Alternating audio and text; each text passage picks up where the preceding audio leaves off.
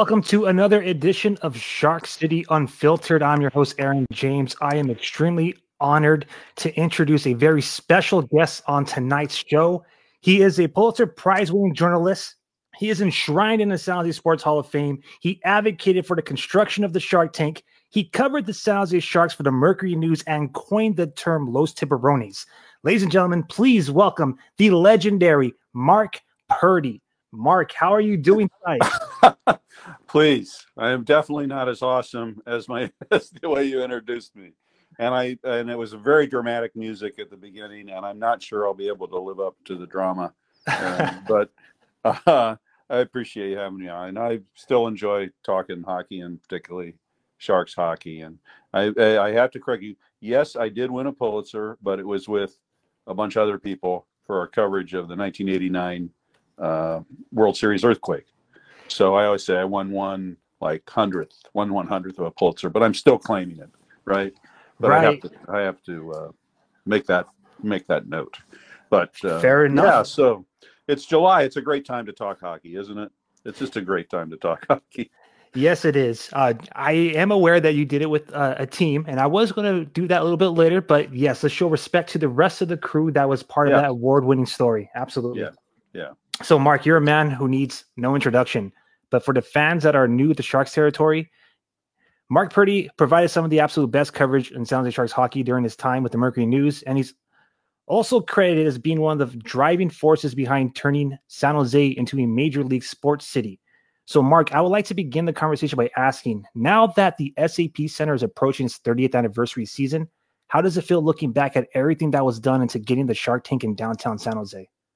Wow. Um, okay. That yeah, we could talk about that if you want. I don't want to bore people with this because I know you know most people, or probably many of the of your listeners, um, weren't familiar with how it all happened, and I don't want to go into all the details. But um, We could I get the think I- Cliff Notes you- version. Yeah, when you when you when you contacted me the other day, I um, that was very nice of you. Thanks, and I and I appreciate being on the show.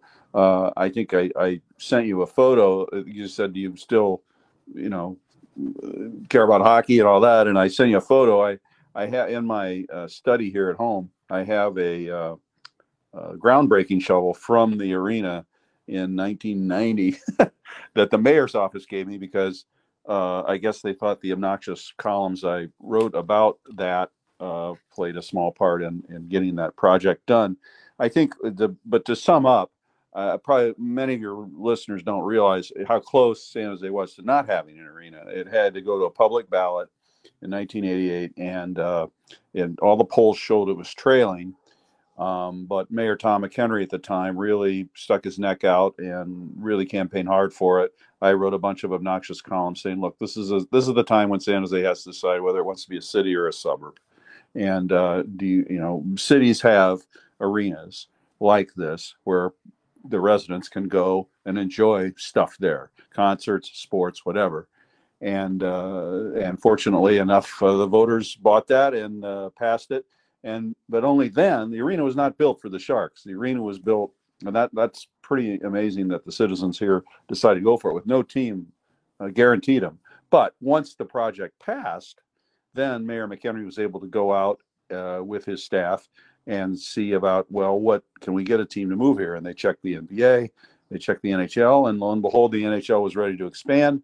And uh, there was, uh, I'll make it real quick. There was a guy, I went. there was a guy in Hollywood named Howard Baldwin who had owned the um Hartford Whalers and gotten out of hockey. He wanted to get back in, so I was down in L.A.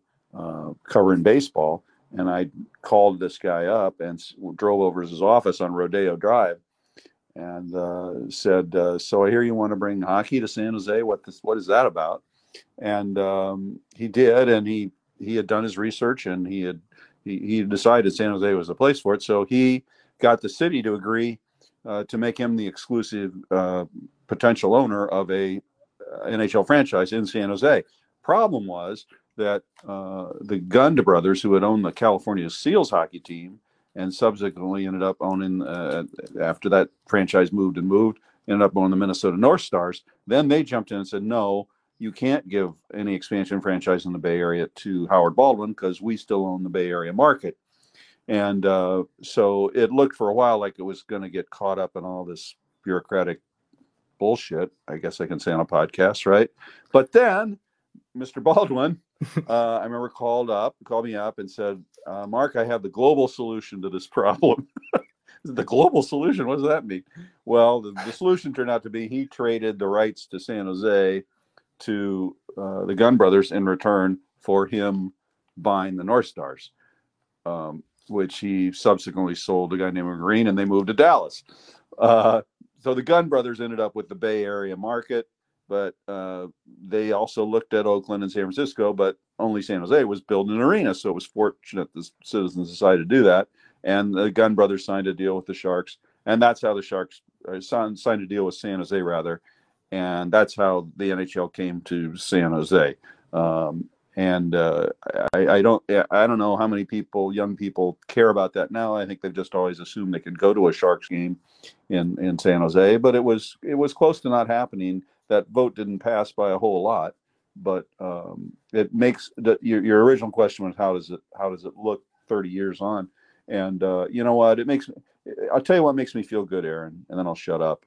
Uh, is when I go to a Sharks game and I walk around the concourse and I see people from all over San Jose and the South Bay and the Bay Area walking around with their families, with their buddies, with their you know their bachelorettes, with the with who you know people from people who are that concourse kind of becomes like a town square between periods, right? And you walk and you see all the different people different kinds of people that live here in the Bay Area and see them enjoying themselves in an event like a Sharks game.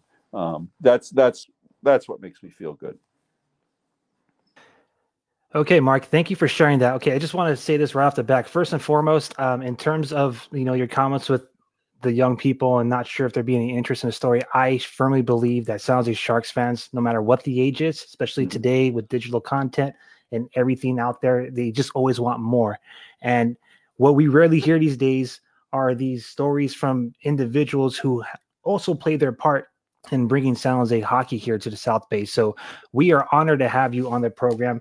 Um, there's nothing you'll say tonight that will not be interesting to the audience. I promise you. Okay. okay. Um, right. So well, thanks. I, I, you're making me blush, but yes, thanks. Yeah, I, I, think it's important for people to know that stuff because stuff doesn't just happen you know, people have to get involved. And, and I, you know, there were a lot of people besides Mayor McEnery and myself who worked to make this happen. I want to make that clear too. And uh, you know, it, it just it just makes me feel good. And isn't it amazing, Aaron? Now it's the second oldest arena in the league, right? Yes. In Calgary, you know, it's it's crazy. It's just crazy. It is. Um, it actually it's kind of ironic because you know the Shark Tank has kind of been subject to some of the uh, conversations going on with um, you know some of the projects going on downtown and a lot of questions in terms of you know um, how all that may affect the games or you know um, not going to dive too much into that tonight because yeah. um, but I, I feel you you know um, there is kind of like it's rare that people you know take a step back and realize that you know we didn't always have the tank and hey you know even though the sharks have been here for going on their 33rd year now in the league um, you know, and we've obviously enjoyed plenty of seasons, which I hope we get to talk about in a little bit. Um, you know, it's it hasn't always been there, and again, I find true value in hearing the people who are there. You know, ground zero or groundbreaking in your case with hmm. this uh, great award, and you know, um, it's just an honor again to have you. So, oh please, that's very one nice more. Thank that. you. Thanks. Yes, Mark. So but, let's, but let's, let's, talk. Yeah, yeah, let's talk. Yeah, what do you? Mean yeah, I'm, I'm curious to see and that's the other part of you ask what is it like looking back and i'm kind of curious to see how the story ends i'd hoped before i died i'm 71 years old that i would see a stanley cup in san jose i'm still holding out hope but um, you know it's it's no matter what it's been it's been a gas to have that team here and uh, uh, you know the the storylines they provided for me as a journalist were were terrific and uh, I, I just as I would as I would cover all those playoff runs, Aaron, and the you know and the. the, and, and not every player and I got along, right? Mm-hmm. And some of them didn't like what he wrote, which was fine. Some did, which was fine. Um, but I'd get to the playoffs, and these guys go, "Are you going to write this? You know, this is crap." I said, "Look, I'm just you're writing the story. I'm just transcribing, just write me a different ending than we've we've had, right? Which okay, is, you know, which is we go kind of far in the playoffs and then then you guys lose, you know. And I have to write that year after year. Let's and then one one year I remember that the year they did make the finals and um it was the same and your your listeners may remember this. It was a lot of it, that was that was a great couple of months because the Warriors were also going to their the NBA finals. So like every other night, you had either the Sharks or the Warriors playing, and they were both on the track. And uh, so at the beginning of that, I had to choose. Well, do I want to write about hockey and follow the Sharks through this journey, or do I want to write about the Warriors? Fortunately, we had another columnist at the Mercury News, Tim Kawakami, who loved the NBA and really knew the NBA and wanted to do that. And I said, well, you know, I, would like to, because I want to see how the story ends, right? So I'm going to stay with the NHL. So I'm in at the, uh, so at the start of all this, I'm in the uh, dressing room one day, and Brent Burns comes up and goes, "So you're gonna you're gonna cover us instead of the Warriors in the spring?" And I said, hmm. "Yeah, you know, I'd I'd rather do that." And uh, you know, I just want to see you know how this ends, and just promise me. Uh, I would always say this to them every year. Promise me you'll you'll win enough playoff games and stay alive long enough so I don't have to cover the NFL draft because one of the things I hated covering I hated covering the NFL draft. It's the biggest bunch of you know baloney and mm-hmm. you know word meaningless words and everything, and uh, and Brent says to me, "Well, I don't know when the NHL draft is, but we're going to be playing a long time." I said, "Okay, you, you promise," and they made it all the way to the finals, which was you know so it became kind of a running joke through the through the playoffs. Like you're still alive, you know. I don't, and I you made you you, you prevented me from the draft in a NFL draft, so I you know I owed them that way. Anyway.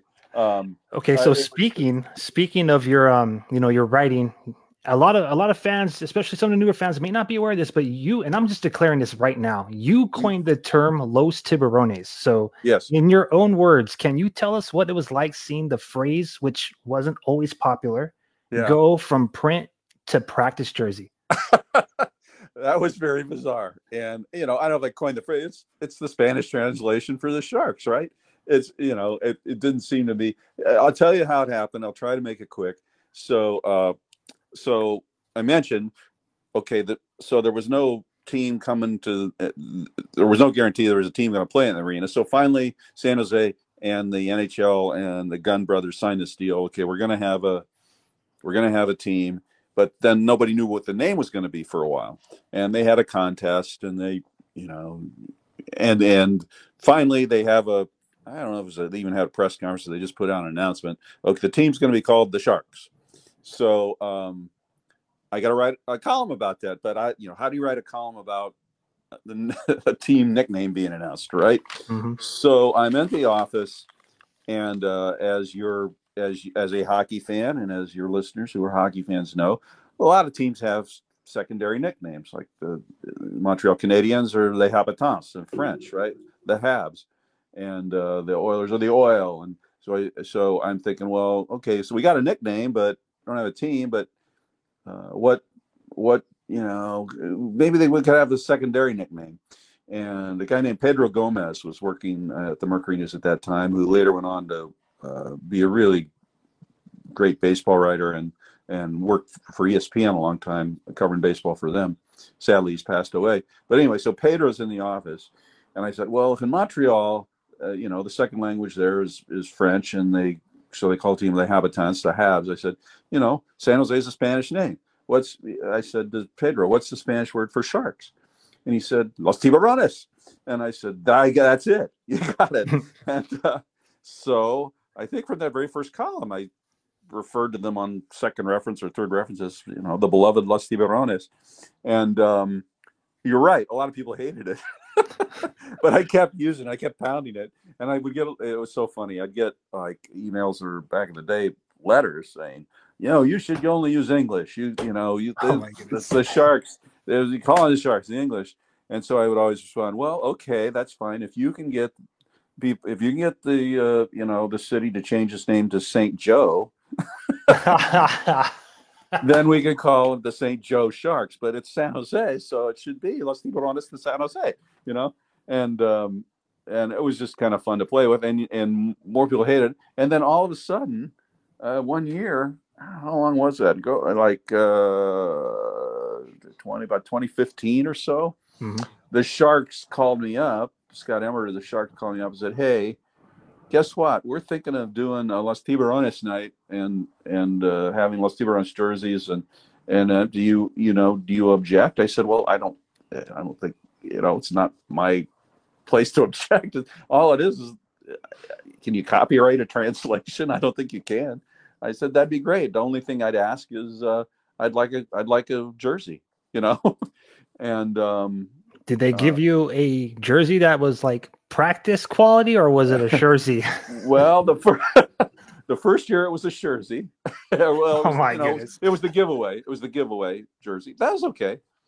The second year, then it happened to be like after I'd retired, and they did a very nice thing. Um, they asked me to drop the puck on Los Tiburones night, which I agreed to do only if the guy who designed the jersey, uh, who was a really cool guy, uh, and also happened to be of Latino heritage, uh, and I, I said if I can drop it with him, I won't. I don't want to do it by myself, but if I can drop it with him because he deserves credit for this stuff too. And so they um, they they had us go out and and drop the puck, and that night um, the Sharks gave me one of the real, you know, Los Tiburones jerseys, which I still have. But every year when they have that promotion, I ping them. If I'm not attending the game myself, I do share season tickets with three other guys, so I'm at like ten or eleven games. Uh, if I'm not attending that, I, I ask them give me a copy of the promotional jersey, so I have those all lined up in my closet. nice. Um, uh, but yeah, you know, I, I, you know, I'll admit it's pretty, it's pretty fun. And I will say, whenever I'm walking around and I see people wearing those jerseys, uh, will I'll stop and point to them and go like, I g- love your jersey. love your, I don't think they know who I am. they go, oh, thanks. you know, love that jersey. You know, um, what a feeling. uh, yeah, because you know it's just it's fun. It's going to sports is supposed to be fun. It's fun to have have that part of the uh, franchise be uh, recognized. You know, because it, uh, the, the the city does have a Spanish name, and and uh, of course a lot of Latino people live here. Uh, Mhm. People of Latino heritage, and uh, I'm know, included. Just by the way, I'm Okay. included. So. Hey, well, yeah, well, uh, gracias for uh, bringing that up, and uh, you know, I it, I, I I hope people take it with the spirit is intended, which is this is part of the city's mojo, and uh, it's fun, and you know, viva los tiburones, right? Absolutely, Mark. I mean, it's part of Sharks uh, fan culture uh, at Mhm. this point. So um, now that we've covered your contributions to the hockey scene here in the South Bay, let's talk about some of those sounds Jose Sharks teams.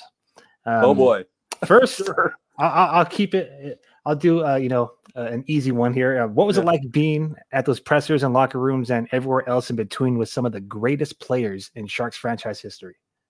Well, I, you know, I grew up, uh, Aaron. I grew up in the Midwest uh, with um, a minor league hockey. I grew up in a very small town in Ohio that was kind of halfway between Fort Wayne, where the Fort Wayne Komets played, and the and Dayton, Ohio, where the Dayton Gems played when they were in the International Hockey League.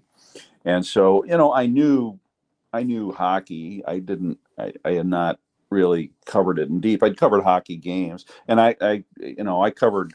I feel blessed. I covered the most exciting, greatest hockey game ever, in my opinion. The you know the 1980 Winter Olympics game in Lake Placid, where the USA upset the uh, Soviet Union. The Miracle Um, on Ice. Miracle on Ice. Yeah, it was that was an, a really remarkable place That's to be that night. Yeah. Well, I'm really old, Aaron. No, So- no, no. Yeah, so no, no, I'm not having fun. Not trying to make that point, but yes, thank you for having fun. But uh, just curious, since you bring that up, how how how were you covering that event and what capacity? I was working and then in, in Cincinnati at the Cincinnati Enquirer. Mhm. Uh, I was been 26 some years old, and uh, they sent me to the Winter Olympics. You know, um, it was uh, which was my first Olympics. Incidentally, I covered 14 Olympics. That was the first one, and what a first one to cover with that. And uh, so that was, you know, we could do a whole show on that. But Mhm. um, so anyway, your question though was about you know covering the Sharks. So I, I knew hockey, but I didn't know hockey personnel. I didn't know people that well, and so that very first year, I uh, very first season, I uh, joined a hockey NHL fantasy league. So I would get to know, you know, the league and the players, and um, my I knew some uh, Canadian hockey writers through like covering the Olympics and covering different stuff, and they said, "Well, you're going to love covering hockey because these guys, you know, they're really honest and accountable, and they really, you know, you know, many of them are from small towns in Canada. There might not be the most, you know, they didn't go to college and study, uh, you know, European history, and they're not going to, you know, it's it's interesting. You can tell, like particularly in a baseball locker room or in a football locker room, you know, the guys that went to college and really got into something. Hockey players just are all kind of, uh, you know, kind of, I don't know. They have an ethic that's uh, that I was told I would come to admire, and I did. But they said, you know, keep your notebook out at all times, and you'll learn stuff.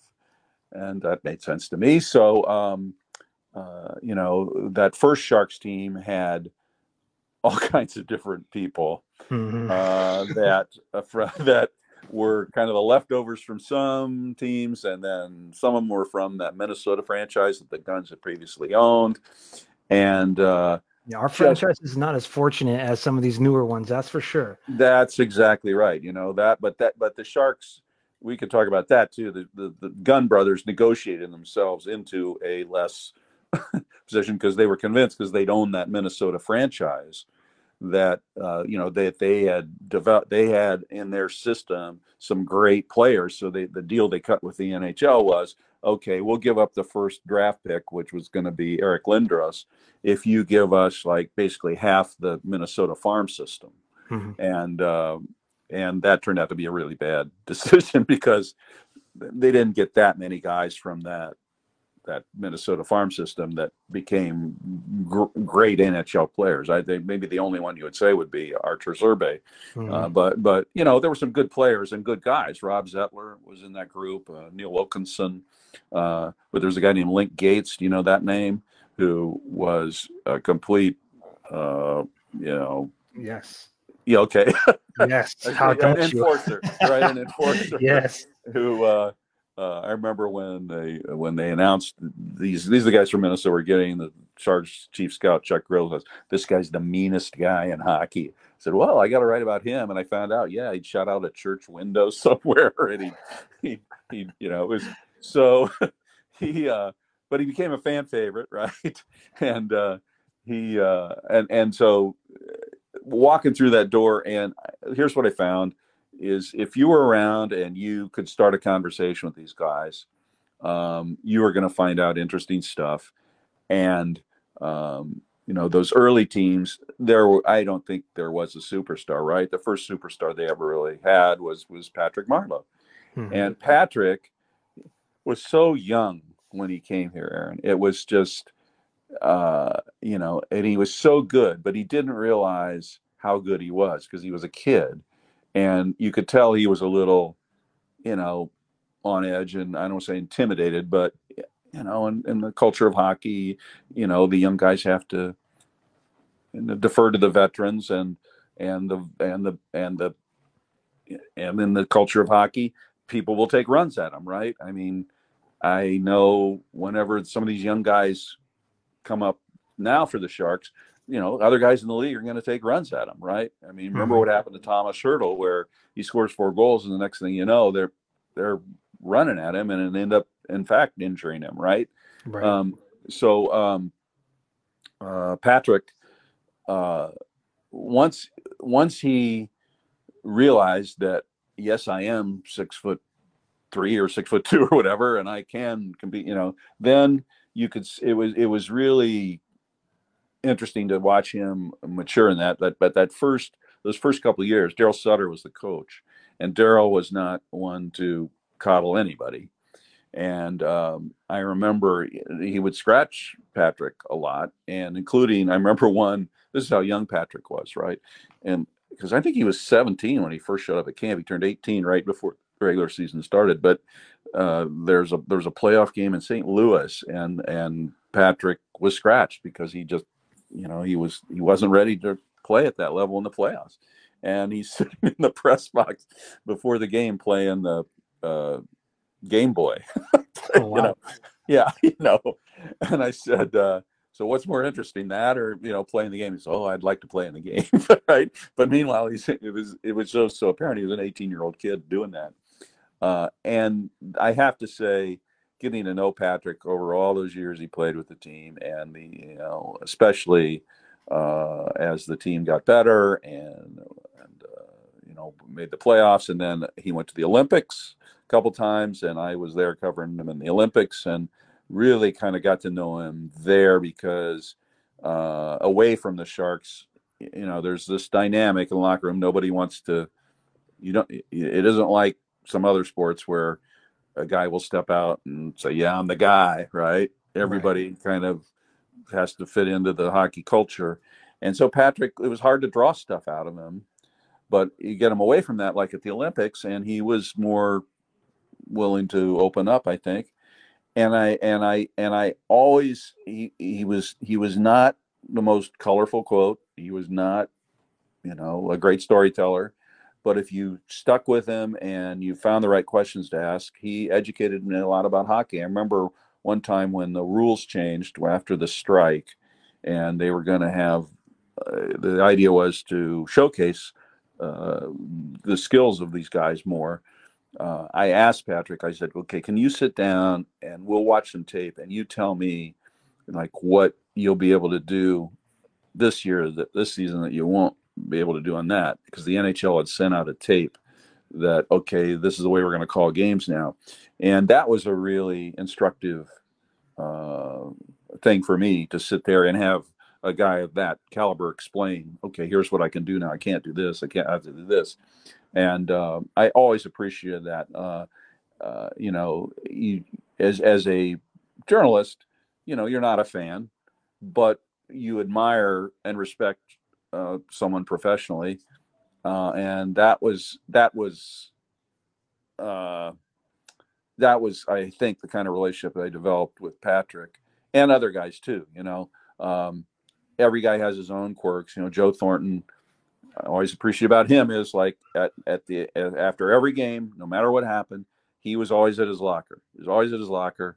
Sometimes undressed. you know, right? How'd you get how'd you get out of your uniform that quickly, right? Typical but, uh, but, but he, would, he, would, he would he want he you know he wanted to get that out of the way, which was good, was good. You know, if you, especially when we're on deadline, um, and he would be ready. You know, so you better be ready. Joe's going to be ready to talk right after the game, and you better have your questions ready and, and uh, that. Um, and Joe, uh, you know, if you get him going on the topic you wanted to talk about, he was, you know, he was really good too. I'm really happy he's chosen to make his home uh, here in San Jose, um, uh, at least semi-permanently.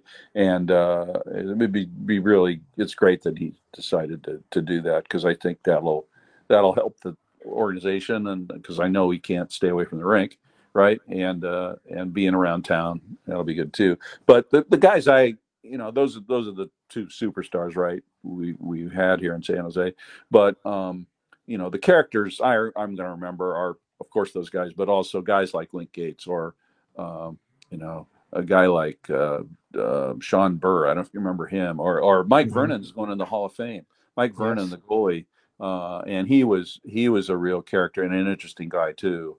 Uh, I remember we were, in, we were in Japan. The Sharks opened the season in Japan once, and uh, uh, they had to go through some ceremony at the embassy, and had to break open a sake bucket or something, and and they chose Mike Vernon to be this the guy that was going to break the thing. So he's standing there, and they got he's got this big like ribbon, like you know, round ribbon with the thing, and and uh, they put on it for the ceremony. And I walk into the place, and he looks at me, and I look at him, and he goes like, "I think I want a pie eating contest." this ribbon, right? Uh, and that was also the trip where uh, you know, another guy I got to know pretty well was Mike Rathje. Do you remember him? And yes. he, because he'd been here, he was here for a long time, and he went through an interesting journey as a player. Uh, and that was I, he. There were only a couple times, so I almost uh, I was worried about physicality. Let's put it that way. Mm-hmm. Um, and one was that trip because Mike had chosen not. He had held out for his contract, so he didn't make the trip over there, but he signed like while the team was over there. So he flew there on his own to meet up with him.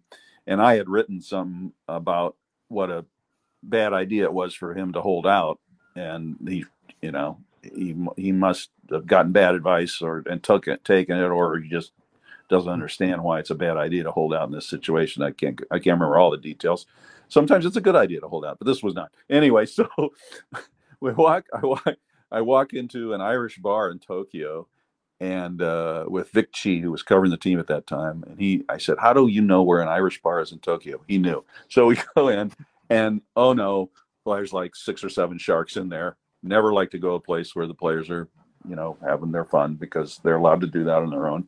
And I don't, you know, they don't need me there to, you know, maybe write about something they don't Right, understood. you, you know what I'm saying? Yeah. So, but we go in there and say, well, let's just sit down and have a drink. You know, okay. So we'll have, we are sitting in the corner and uh, a guy named Joe Murphy was on the team and he wore a kimono there.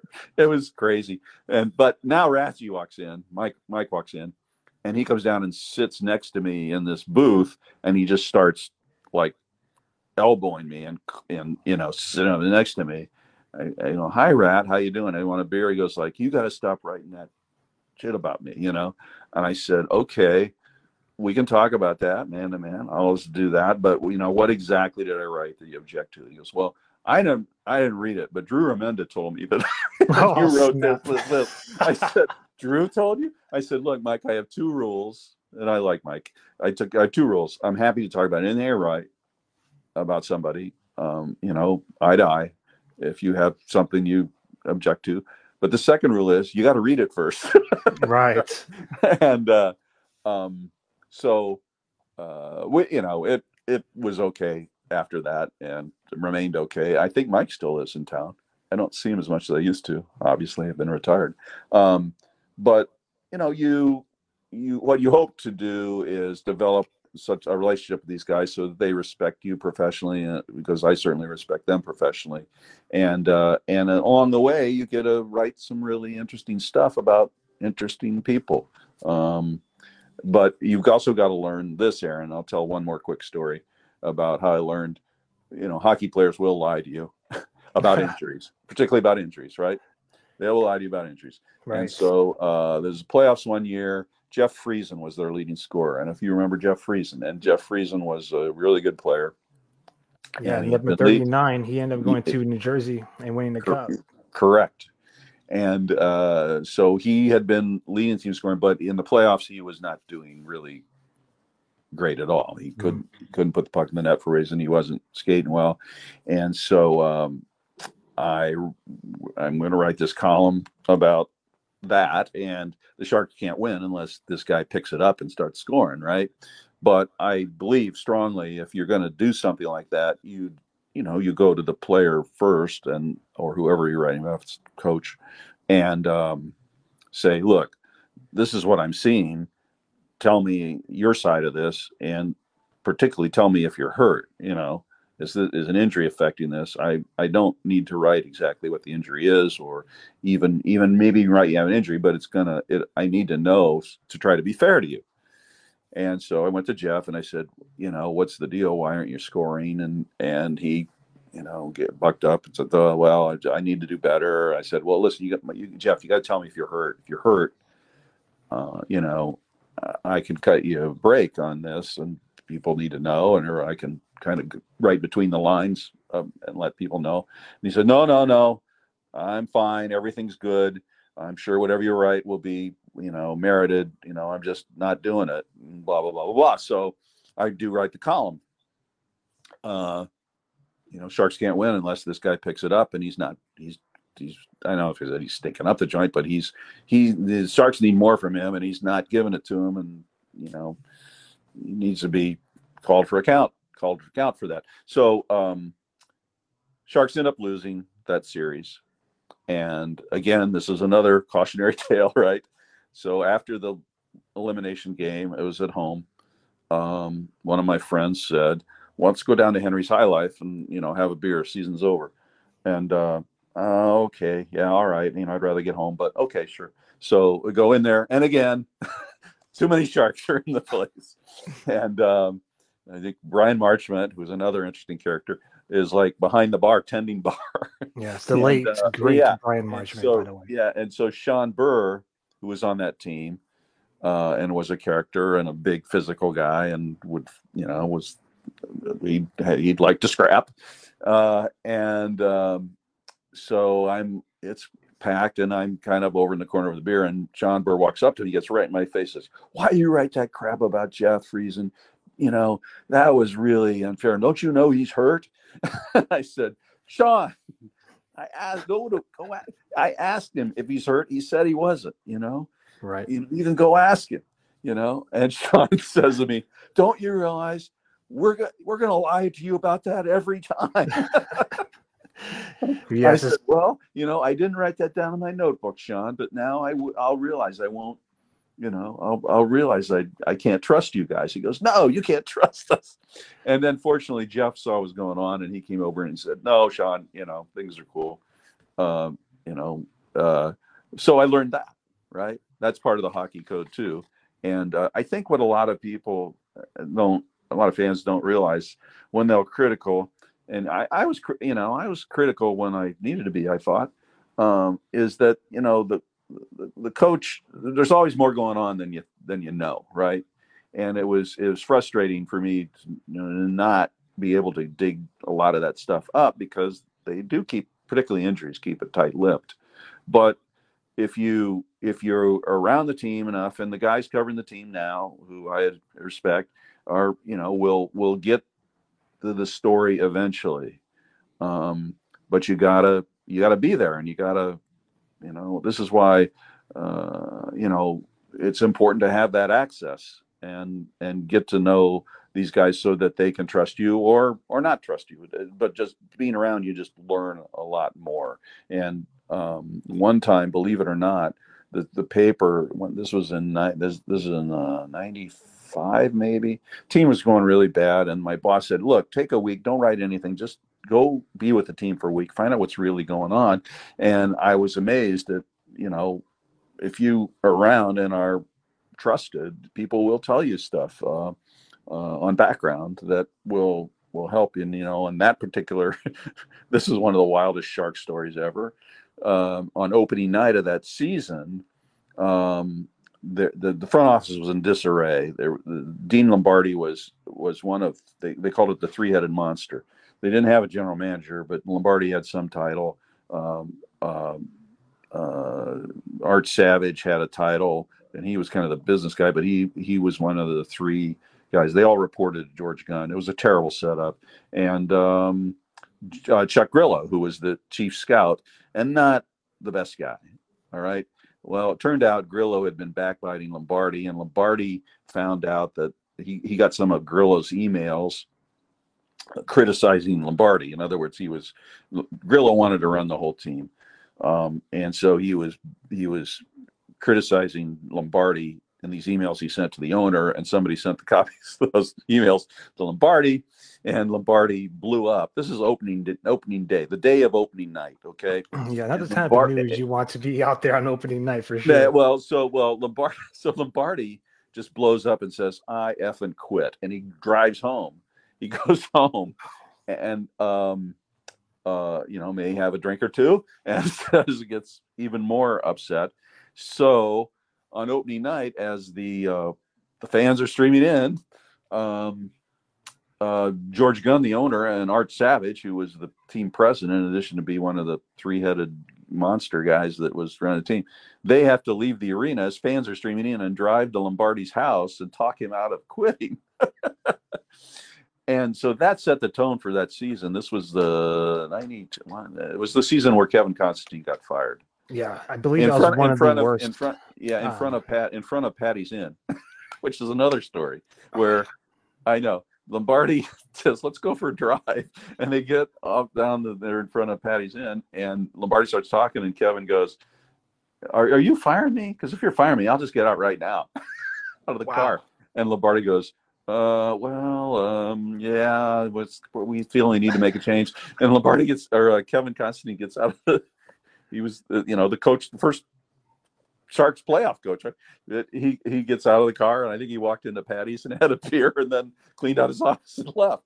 Um, but you learn that stuff by getting people to trust you, right? Mhm. And uh, and tell uh, trust you to tell their stories correctly and with some uh, you know sensitivity um, and uh, and so I felt fortunate, felt very fortunate that a number of players and coaches, uh, even even in the most tense times, you know, when Ron Wilson left, his last his last words to me because I had written something that said, you know, it's pro- you know, it's probably time for the Sharks to think about finding a new coach, and um, but you always show up the next day, right? You don't run away from it, mm-hmm. and so uh, the last so Ron and I pretty much had it out in his office. And the last words he's, you know, he said to me were F you, you know, and I think the last words I said to him were, well, F you too, right? Mm-hmm. And um, uh, the next time I saw him, um, I think was at the Olympics in Vancouver. Would that match up right? And uh, and uh, he was coaching the USA team, and um, he he walks into the room. It's like a press conference, and he walks in. And I'm in the front row, and he sits down. He sit and he and he um, looks at me, and I look at him, and he gives me a wink and a smile, right? because be, you know because we get it, right? This is part of the deal. And then and then and then after the press conference, he's got guys around him, and hi Mark, hi hi Ron, you know, and uh, and then he says, you know, you Toronto guys, I t- Mark, I tell all these Toronto guys, the San Jose writers knew a lot more about hockey than they do. and the Toronto writers turned to go like, "That's what? hilarious." yeah, after after Ron and I had parted on not so friendly terms, but he and I are Facebook friends now, and uh, and uh, you know, it, it's just it, it's it's what make covering hockey interesting, right?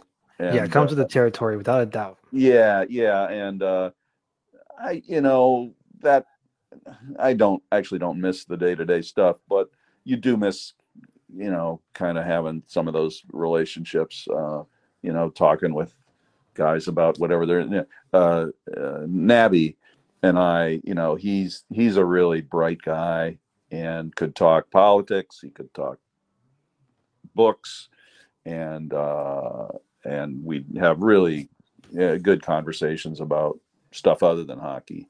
And uh, I'm glad he's still connected to the team too. What was the question? I'm sorry. that was the question. I was asking you to tell me anything about you know what it was like to be yeah. with some of the greatest players in franchise history. Yeah. And yeah. you you didn't just talk about you know the status quo, you know the legends like Thornton and Marleau, but you yeah. named not name drop. That's a bad way of saying it, but you definitely brought it back. That's for sure. With a lot of these names that some Sharks yeah. fans have um some of the newer Sharks fans may not be familiar with, but I know a lot of those names that you mentioned are still you know dear to me as a fan, not just in memory yeah. but in my heart. Yeah. Um, really quick, Mark, do you mind if I stick around just a little bit longer? I want to take a quick break. I want to do a quick word from my uh, people here, and then uh, we'll be back in like uh, 90 seconds. Is that, is sure? That I'll try not to ramble on when we come back.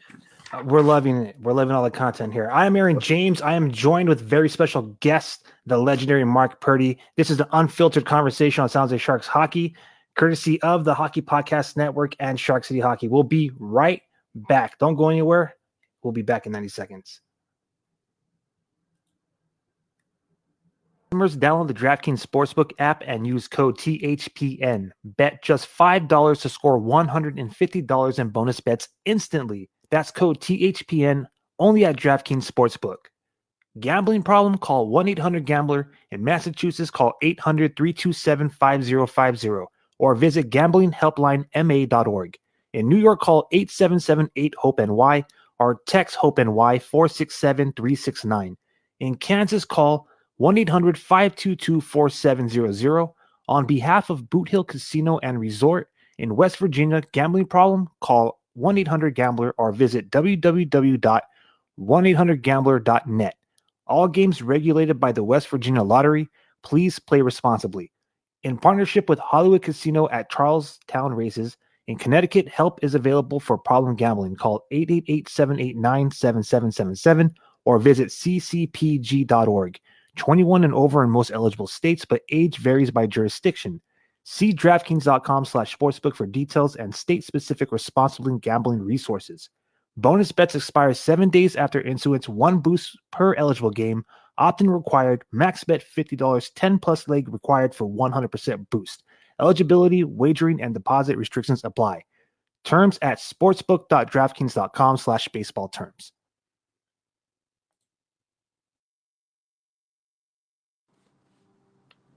Welcome back, everybody, to Shark City Unfiltered. I am having a great conversation right now with the legendary Sounds like Sharks columnist for the Merc.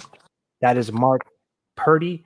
Be sure to follow him on Twitter at Merc Purdy. That's Merc as in the Mercury News.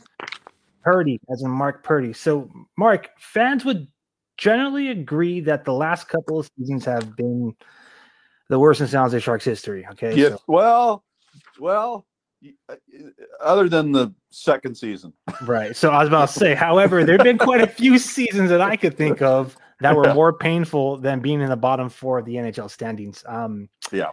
There were also better Sharks teams that I can think of other than the 2016 Western Conference champs. So, I agree with that also. excluding the Cup finals year in 2016, which season stand out to you as being some of the most disappointing and most inspiring in Sharks history? Ah, okay. Um, well, you know, the, the, when you were covering the team, Aaron, you know, the, the question was always like, well, do you do you praise them for the all the regular season triumphs they had and the and the you know for a while there, uh, there was a point where the Sharks had won more playoff games than any other NHL team over that 10 year period, but they'd also lost more playoff games than any other team Right. over that that same 10 year period, right? And so do you praise them for the games they won or do you criticize them for the games they lost? The answer is you do both, right? You Mhm. you you you salute them for their success and you criticize them uh, for their failures. Um, in terms of the I asked, uh, it's funny you uh, brought that up because we're just talking about Evgeny Nabokov. Um, you know, the the the uh, obviously everyone would point to the uh, President's Trophy winning season, right? Was that 2009? I don't have the Yeah, record books in front of me. 2008, 2009. That's yeah, mine. and That's you know too. that that um, you know that was the best team in hockey in the regular season, and uh, they should have certainly gone farther than the first round and getting you know getting beat by Anaheim, right? Uh, but um, uh, uh, Nabby, a stand a stand up guy. Uh, you know, I remember after that playoff elimination, Anaheim turned out came into the season on a roll, and they were tough out, but the Sharks still should have beat them. But he he at least he stood up and uh, said, you know, we we we we stink, right? We we couldn't do this, and it was interesting. Rob Rob Blake was was he the captain of that? I think he was the captain of that team, and I said, He you know was. what's the deal and his answer was a good one and he said uh, you know we're playing as well as we did in the regular season but there are not enough guys in this room that realize that's not good enough right that you need you need to raise it a level and not enough guys in the room realize that um, you know you can be as good as you were in the regular season and we were really good but you can't that that is not going to cut it in the playoffs you still got to raise your game so Mhm. that was a bitter one. Eh, The the uh, I asked uh, Nabby uh, again Nabokov once about like or which of the teams did he think should have won the Stanley Cup of all the teams? Which of the team?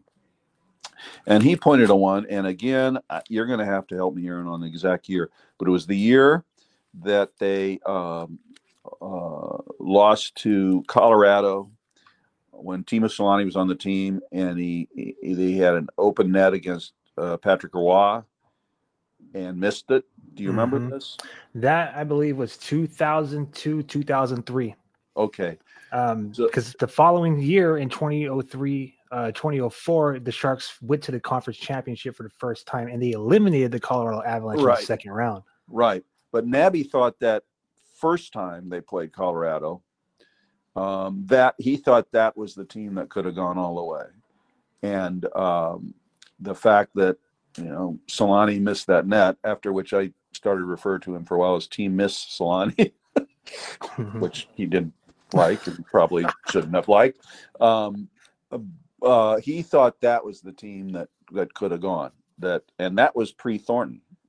Right. Um, uh, but they had uh, Vince Damphousse, uh, Owen Nolan, of course, and uh, and Owen. You know, he's there's another really interesting guy. You know, from Northern Ireland and all that, and and I'm happy to say, you know, he he and I didn't always see eye to eye while he was playing. Since then, uh, you know, whenever I see him, we've it was great. You know, he he I covered him at the Olympics too when he won a gold medal for Salt Lake City. But anyway, at Salt Lake City. But um, uh, that so that I went back and looked, and you know what, Nabby might be right. Maybe that should have been the team. I would always say that, and this did not make Doug Wilson happy. I would always say, you know, remember there was a strike one year, remember, and there was no Stanley Cup playoffs, right? Oh, four or five. Maybe that was the year the Sharks were supposed to win. Right? I feel the same. I really do. You know, that was a, certainly a lost opportunity. And Doug would say, "Oh no, you can't, you can't, you know, say that." I said, "Well, how do you know? Somebody was somebody was going to win that year. It could have been you. That could have been you. Uh, so on the, the, the, most, so that isn't that weird. The best the best chance they had to win might have been the year that they didn't play the stand the playoffs. They didn't have a Stanley Cup playoffs. But I I I still think you know on pure talent alone that that 09 team was the best team, but um, that was regular season. And I I concede to Nabby, you know that that that was a hell of a team that should have beat the Avalanche that year because that if if Selanne puts that puck in that net, they win that series most likely. Mm-hmm. You know there was still time left, but uh, so those those two, and um, uh, I, I I think you have to say the 09 defeat was the most disappointing, but there were so many others. And what about the year? Remember they they ended up they were really good. There's another, of course, they were really good for a lot of years, a lot of seasons. Um, and they end up falling behind to Dallas in the playoffs, and then they were eliminated in that three overtime playoff game in Dallas. I want to uh, say that was 2008 or yes. nine. Yeah, Jeremy Roenick was on the team. There was another character, um, mm-hmm. and uh, I've had many of not just Shark players, but guys that played for Dallas that I would run into, or people, or who was coaching Dallas. They were that was a, I think a game, the game six, right? Mm-hmm. They the the consensus among both uh, among a lot of the players who played in that game on both sides was that the Sharks had won that three overtimes, mm-hmm. uh, won that game. Four they would have come home and won Game Seven. There were the, the, the Dallas guys would have, you know, the Dallas guys thought that and so that, but they lost that series because they would have this maddening habit, Aaron, of like one, you know, one game a series, they would just like kind of not show up. Mm-hmm. Right? They just give away a game. You can't do that in the playoffs. You can't. I, I, maybe that's too severe to not show up, but they just they didn't treat it like a playoff game. Again, they treated it like a regular season game. They'd get like a two to two to oh lead in the series or three one lead in a series, and then just say, "Wow!" And of course, uh, I haven't even mentioned the the uh, series of shame with where they get ahead of the Kings three nothing and then end up blowing that. I, I guess do we I have was, to put that at the top? Do we, is that your personal top? Because because I think personally more... top three for sure. Because I went to every single home game of that series and I did not expect the outcome to be that way. I will be 100 with you. Yeah. Um, you struck you struck all the right chords in terms of like my my teams because I just want to touch back on that President Trophies team because it was an amazing season. Uh, yeah. The Sharks got 117 points. It was Todd McLellan's first year. Uh, right. He, came, he came from the Red Wings, and um, I believe they were off like they started 23 and one. Like they were just on a roll, and then right they had six players with 20 or more goals. Yeah, it was an amazing um, team. They yeah. were they were so much fun to watch. Nabokov was a beast in net that year. I think he went like 30 or plus consecutive starts, but I know he had 41 wins and seven shutouts. Yeah. Like honestly, that President Trophy team I thought was going to be the one. Uh, for me, that is most disappointing. For me, the most inspiring. Um, and again, I know a lot of Sharks fans. Just to remind everybody from being in conversation, we are not we're excluding the 2016 Western Conference champs. Okay. Yeah. Yeah. Um, but yes, yeah. by uh, definition, that's the uh, yeah, I, absolutely. I, the, the, I think maybe the most inspired. Being in there, were you at the the clinching game against St. Louis with the that sent them to the finals? Uh, in person, no, I was not fortunate enough to secure a ticket. okay. Well, that was that was really great to be in that arena that night. You know, I'm sorry you weren't there, but there'll come a time, Aaron. It'll happen again. I don't know when. It'll happen I, again. I believe we're closer than um, a lot of people may make it out to seem. Well, I'm not I, sure about that. I, I, mean, as as terms of like, you know, do I expect it to happen within the next two seasons? Perhaps not. No. Um, but that's because our key, you know, our core key players are not ready yet. Right. Um, I trust Mike Grier's plan. I'm excited to have Mike Grier on board, um, yeah. just because we've been through so. Um, you know, this is the first time in almost 20 years. I know I'm rounding up, being a little generous there, that we've had a new guy, you know, taking the car for a ride, so to speak. Right, right. Um, well, Mike, you know, Mike is a bright guy. Um, I remember when he played for the Sharks, a very responsible guy. That when they when they did get eliminated, he was always accountable and, and stood up. And I remember I remember asking him um, one day.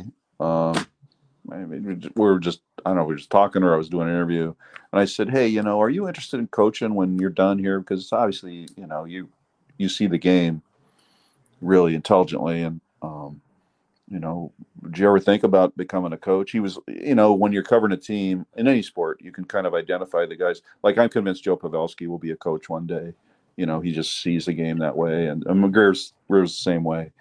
And he said, "No, no, I don't want to be a coach. I'm that's, you know, I'm, uh, nah, I'm, I'm not that kind of guy. You know." Well, clearly, Aaron, I asked him the wrong question, right? I never asked him would you see yourself as a general manager one day? You know, maybe he would have said yes. Then I would have the scoop, right? But uh, I I do think this. I think at some point Mike needs to have a, um, you know, sit down with the writers or or if it's a fan thing, and kind of lay out his as much as he can his exact plan. Right. Here's here's how he sees things. Here's how I think it will work. Right. Um, uh, you can you can tell by the moves he's making, sort of what he's thinking, but I believe fans deserve that. And um, you know, Doug was always I thought very accessible to fans. I know there were a lot of you know feelings, positive and negative about Doug, but I think he was always accessible to fans and would try to explain, uh, you know, his thinking on on certain certain things. And uh, he I, he would sit down with me and uh, he would i would say well what do you see the team looking like in three or four years? And he would lay kind of lay out his general plan. Um, so i think mike needs to do that but uh, certainly deserves a chance to put together something. I don't know. What do you how do you feel about the whole karlsson thing? Do you want to see him play here next season or not? I want to see him play. I'm buying I, tickets. I want to see that i would play. like to see erik karlsson in the sounds a shark sweater don't get me wrong. However, I believe that it's apparent what he wants to do at this point in his career. Um, I was all for him. I supported him. I don't even know if the Sharks or if the oh, pardon me, or if the league is even prepared to take on uh, a contract like that. Right. Um, personally, well, I think if you're going to trade him, I, yeah. I, I, I think I anticipate what you're going to say, but go ahead and mm-hmm. finish. Um, I, um, by all means, I would love to hear you, uh, what you have to think about well, it. Well, I, I think what you're going to say is like, you know, if he can bring value back to the Sharks, that helps them in their in their build up to whatever's next. That's good, and I think that's true. But I I would hold on to him um, through the trade deadline uh, next season uh, for a number of reasons. One is I think, well, first of all, you'll be paying much more of his salary, so whichever team takes him on won't have you know most of one year mm-hmm. they won't have to pay. And secondly some team would probably pay more if they really think they're on the cusp and then then you could send them to a team you definitely know is on the cusp. That should make him happy. And i mean now they're in this crazy position where so they have this guy that won the norris trophy. He's your top you know star on your team and uh, fans, if, if, if he might not be here on opening night for them to cheer, right? Mm-hmm. And, you know, um, that's interesting. Uh, so I'd like to see him. I, I enjoy watching him play a lot. It's it's it's fun. It's can be maddening at times because he's always going to try to make the hardest play possible, mm-hmm. and sometimes that doesn't work. When it does work, it's spectacular, but it's a it's really fun to watch. And um, I, I so I, I guess I, would like to see him at least start the start the season in San Jose, uh, just to give fans a chance to do that, and also maybe it'll it would. Uh, you know, give him a chance to get more back. Now, if, if somebody hands Grier a deal he can't turn down, he can't turn it down. But I don't think they're going to get that. Do you with the salary that you have to pay that guy? And that, unless the Sharks have to give up some of their money, which then that creates a whole other situation. Right. Um, I, okay, so I'm split. I always support EK65 even when it wasn't popular. I'm just going to say that right now. Mm-hmm. Um, but uh, to me, I feel like, and this is just from a spectator. I'm a fan and nothing more. Mm-hmm. Um, it seems one that the culture that Mike Grier is um, building is first and foremost, you know, the guys that are in the dressing room or the, you know on the squad, they have to want to be there. Mm-hmm. Um, you could see that this past season, his first year, because we're celebrating his first year as being announced as the general manager today. Actually, um, you could see that that's been the case. You've had like Brent Burns walk in, ask for a trade um, the captain of the San Jose Barracuda, at least Joe on this is on Joe Will's side, you know, he was traded right apparently for personal reasons. I'm not going to get too far into all the names because there's more players out there, but the point I'm trying to get at though is um, it seems like Mike Grier wants to make sure that the, that the guys that are wearing till want to be wearing till. At least that's the impression I'm getting. And he's his door is always open for those who, you know, are requesting a trade. Uh, Brent Burns probably being the biggest example of that. Now Karlsson, I don't know if this is just trying to sell a piece, get some clicks or whatnot, but apparently he has formally requested a trade. I don't know if that's been confirmed.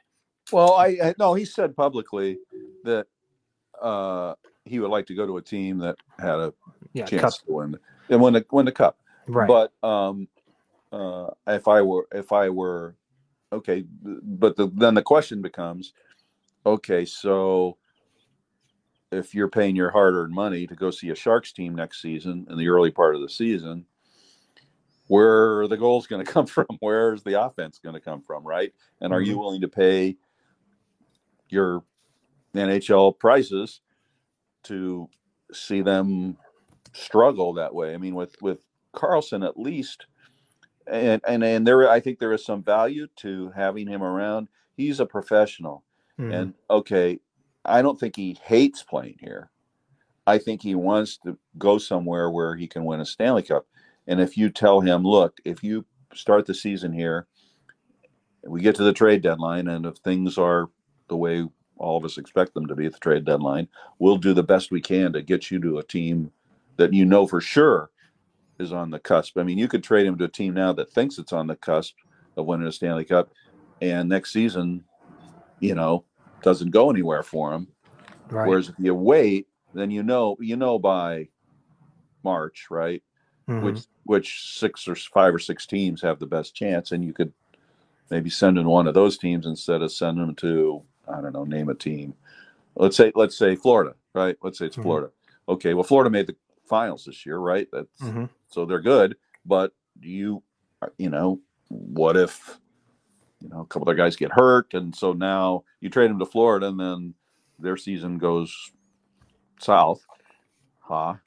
no pun there, but uh, and uh, and uh, so now now he's on a team that doesn't have a chance anyway, right? So if you wait, if you if you wait, I think I think he would play hard, uh, and I think he kind of enjoys uh, being the guy that other the younger players look up to, mm-hmm. and I think he I, I don't know.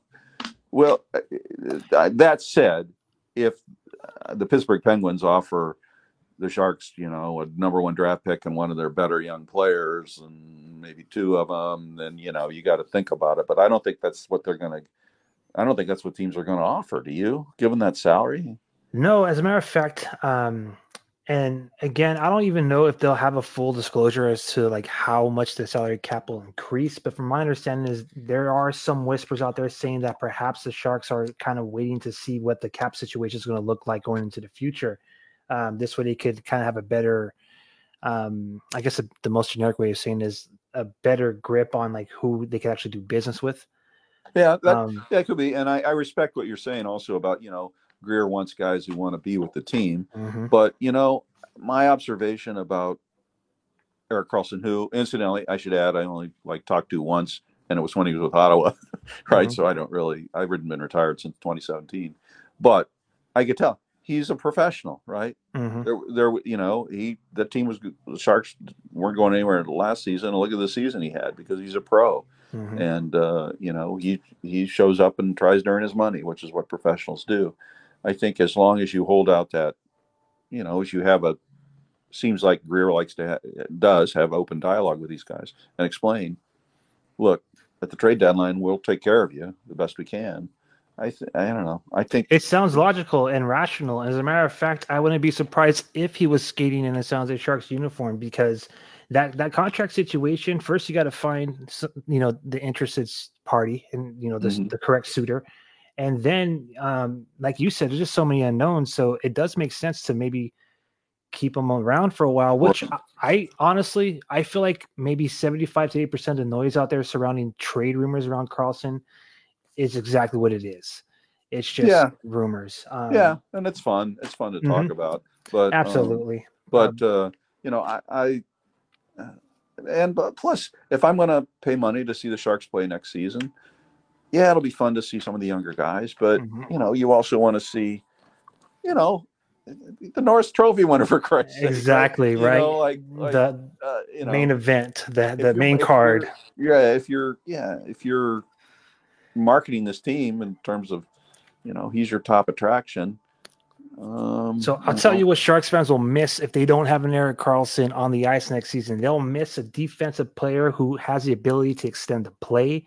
He has the ability and the awareness to create um, opportunities where other defensemen were uh, unable to. He could read the ice, so he could switch between defense and offense with his uh, his line mates. Yeah, uh, that kind of dynamic uh, play is what got him the Norris Trophy. Because I know a lot of people like to talk about that plus minus rating. Um, yeah. Now, well, yeah, oh as you know, as you know, because you you know, I mean, uh, you got to subtract all the minus numbers because he was on the on the ice for every empty net goal that was scored against the Sharks at the end of every game, right? I do so, have a particular stance against that, but that's for another time. Okay, um, but but but you know, if he's on the ice at the end of every game, they lost a lot of games. Yes, they did. Uh, that he was on the ice for because he was on the ice at the end of all these games that empty net goals were scored. So, in terms, just want to respond really quick. In terms of like where we would uh, pick up in terms of who's going to score the goals, well, I'm looking forward to that being, um, you know, that responsibility being inherited first and foremost by Tomas Hertl. He wasn't where he should have been last season, and I'm pretty sure he's looking forward to getting out there and putting the productivity, you know, getting earning that new ink on that contract he got last season as well as these new kids they'll be plugging in. I'm expecting Bordeleau hopefully to make the lineup, but William Eklund without a doubt is going to be on the ice. And yeah. I'm excited to see what these uh you know these young kids are going to bring. Yeah, me I think, too. Yeah, I think the Shark Tank, believe it or not, I think it'll start to turn around. I don't know how how soon or how fast, but I always believe that the Sharks have a chance. And um, I personally, I know it, statistics and everything may may say you know analytics may go against what I'm about to claim, but I feel like the Sharks will be at the very least in a wild card, if not Stanley Cup. You know, like you know contending for divisional spot, uh, divisional championship in the Stanley Cup um, and in the Stanley Cup playoffs. Pardon me. Sooner rather than later, I want to say maybe max two to three seasons max. I don't. I don't anticipate. Well, I think, I think, that matches up. You know, the I, I as I say, I run into some of the Sharks people around town, both players and front office people, and I think when you talk to them, uh, you know, just on background, they, they know I'm not writing anymore. Mm-hmm. They're looking at two to three years before they're really, you know, contending to uh, maybe even be in the playoffs again. But, but here's the other thing, Aaron. You know, what if Karlsson comes back and some of these guys are, you know, there was a time when I remember that one season when the, they thought the Sharks weren't going to be good, and that was when uh, uh, you know, guys like Cheechoo and uh, uh, mm, see, this is you're talking to a 71 year old guy here. The the who was the guy, the, the really good uh, young Czech player, and they traded him to Ottawa as part of the. Uh, my roster. Uh, anyway, they, they had a uh, Marco Sturm came up, and mm-hmm. like all these guys kind of came up, and they had a much better season than people thought. So what if Karlsson comes back and you know now it's February, January, February, and they're still within, you know, a few points of the playoff thing, right? So Mhm. that's possible. Yeah, Possible. absolutely. Not maybe really likely, but it's possible. We can dream. We can dream. Uh, well, yeah. I mean, you don't know with these guys, right? You just don't Yeah. know. I mean, I, uh, it- you know, I I want to believe Eklund will be able to score goals, but I don't know. Bordeaux's not a real big guy. Somebody will take a run at him. I guarantee you. Yeah, without a Uh, doubt. and we'll see see how he responds to that. And if Karlsson leaves, then who runs your power play? Mm-hmm. Yeah, he's definitely. The I'm asking you, that. who runs the power play? I, I don't I don't have an answer for you right now because he is the man. I mean, Yeah. he was Yeah. involved in almost And almost plus- every freaking scoring um goal this season. I forgot the But- and- and we- percentages. And we haven't even talked about the goalie situation. So, um, yeah, that's Yeah. yeah. We have So- Mackenzie Blackwood, supposedly Kaapo Kahkonen, and Eetu Makiniemi. I'm hoping you know gets an opportunity, but yeah, um, there's a lot of you know a lot of questions going into the season. yeah, um, who could step in and take the role of Karlsson. I'm hoping Mario Ferraro will be the guy. I'm pretty sure a lot of us are hoping he'd be the one, but yeah. he's been, you know, kind of been struggling himself. Um, but you know, only time will tell. You know, maybe we get back together in uh, midway through the season and have another discussion where they're at. But um, I got two more questions for you tonight, Mark. Yeah, okay. I'll try to be quick because Yeah, I know people want to Um, move on with their lives. I, I I could talk to you as long as you would like, sir. No, no, that's but- fine. Let's make it quick. Let's make it All right. Um, so uh, just briefly, really quick. So you you know you spend your career around Mr. Sounds a Shark, but Yeah. there's also Mr. Hockey. What was it like? You know, what was the experience like meeting Gordie Howe in the penalty box? Oh, you know that story? Oh, did you read that story, or how did you know about that story? Because I'm a fan, Mark. Okay, well, God, God bless you. yeah, well, that was when I was working in Cincinnati too, and uh, the Cincinnati had a WHA franchise, the Old World Hockey Association, which eventually folded or folded four teams into the NHL: Hartford, uh, Edmonton, um, Winnipeg, and what was the fourth one? Help me out. Um, oh, Quebec. Uh, and um, so they were desperate to have anything written about them, those teams. You know, the Cincinnati Stingers uh, in a town where there were Major League Baseball, the Reds, and the NFL, the Bengals, and the, the and the big college basketball. So I said, well, you know, um, I'd, I'd like to write a column once where I could just go sit in the penalty box for a night, just to see, you know, watch the game from there and see how that is. And uh, the Stingers were cool with that. So I ended up sitting in the penalty box for this game. It just so happened the Stingers and I were playing the Houston Aeros, and Gordie Howe is on the Houston Aeros. And of course, Gordie Howe gets in trouble, goes in the penalty box, comes to the penalty box, sits down, and uh, looks at me and goes like, "Who are you?" you know, and I explained, "Well, I'm I'm here writing a column about it." And he just kind of goes, "Yeah, yeah, okay." you know, it was it was so loose. And but what's interesting was, oh, during the you know breaks in play, the referee comes over and they're talking to Gordie. Gordie must have been in his what late forties, early fifties then, you know, and they're talking about, well, this restaurant, I like this restaurant in this town. You know, where are you going to eat afterwards, right? Um, and uh, but a, a very uh, pleasant experience with Gordie Howe in the penalty box, who, as you know, great trivia question, right? Who was the first hockey player to wear a Sharks jersey, a Sharks sweater? It was Gordie Howe. Did you know this? Yes, he um, was in Cupertino, I believe. Right. Yes, exactly. Great question. And uh, you know, Gor- Gordie, you know that that was a memorable experience just because of the circumstances. But he was always he was always very pleasant to be around. I wouldn't want to go in the corners against him, but uh, he uh, you know he he he was Mr. Hockey. He really was Mr. Hockey, much as Patrick Marleau was Mr. Shark. Right. Mhm. He was Mr. Hockey. That was that was a fun that was a fun column to write. The bin of sin. I think a night. I think that's what what I put on the as the headline. A night in the bin of sin, and uh, you know, because other stuff happened too. But yeah, never expect yeah the one of the greatest players in the world to suddenly be sitting in the penalty box alongside alongside Right. and and the and the penalty box attendant. Right. Okay, So- Mark. So What's the other you. question? before we conclude the show, this is the last question. All right. I would like to Yeah. ask you after a 33 year career at the Merc, where you provided coverage on 14 Olympics, 32 Super Bowls, was named one of America's top 10 sports columnists by the Associated Press and the Wall Street Journal. yeah. along with your colleagues in 1990s. We mentioned top of the program. You won the Pulitzer Prize in General News Reporting for coverage of the 1989 Loma Prieta World Series earthquake, and of right. course, all those memories in the columns of Los Tiburones. Can you share what it means to be the first journalist to be inducted in the San Jose Sports Hall of Fame? Oh my! Well, well, you know, thank you for mentioning all that. Uh, I'm I'm generally a modest guy who understands my place in the world, um, but I'm proud of the career I had.